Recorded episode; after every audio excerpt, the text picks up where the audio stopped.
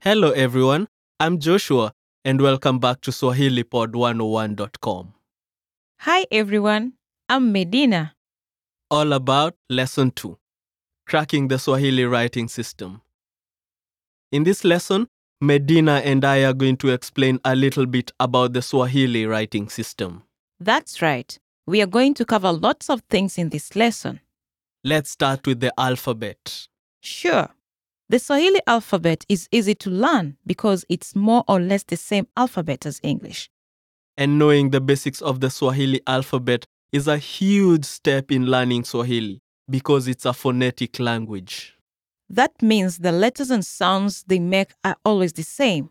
So, if you know the letters and the sounds, then not only can you speak, but you can also read it. But don't be fooled. The written language has become a bit old, and the pronunciation is not always as easy as you might think. So, that's why we are here to teach you how to pronounce correctly. That's right. Don't worry.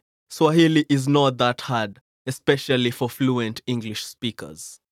Yes, Swahili sometimes sounds almost the same as English, but we'll go over the pronunciation of each letter and the rules for spelling in our pronunciation series. That's right. For now, we'll just give you the big picture. Sounds great! So, the Swahili alphabet consists of the five vowels and 32 consonants, almost like English. Swahili borrows its words from a number of languages, including English. Similar looking words with similar meaning are called cognates. For example, bag, begi, and party, party are Swahili English and English Swahili cognates, respectively. So, another benefit to learning the Swahili writing system is that if you know Swahili, then Arabic, Persian, German, Portuguese, and French will be easier to read and listen to because they share some common vocabulary. That's right. Arabic is very easy to understand because to a Swahili speaker, Arabic sounds like a dialect of Swahili.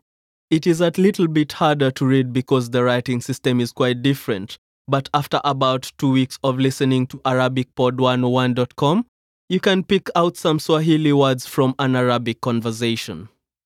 Yeah, but despite the common roots, Arabic pronunciation is more complicated than Swahili pronunciation. Okay, there you have it the big picture on the Swahili writing system. So please, join us to learn more about it in the next lesson here at SwahiliPod101.com. Want a free way to build your Swahili vocabulary? Follow our Swahili word of the day at SwahiliPod101.com, See and hear the word of the day. Plus sample phrases and sentences. Get these daily vocabulary alerts on Facebook, Twitter, and SwahiliPod101.com blog. and add this widget to your own website or blog. They are available in 41 languages. Get these easy instructions at SwahiliPod101.com. Bye, everyone. Kwaheri!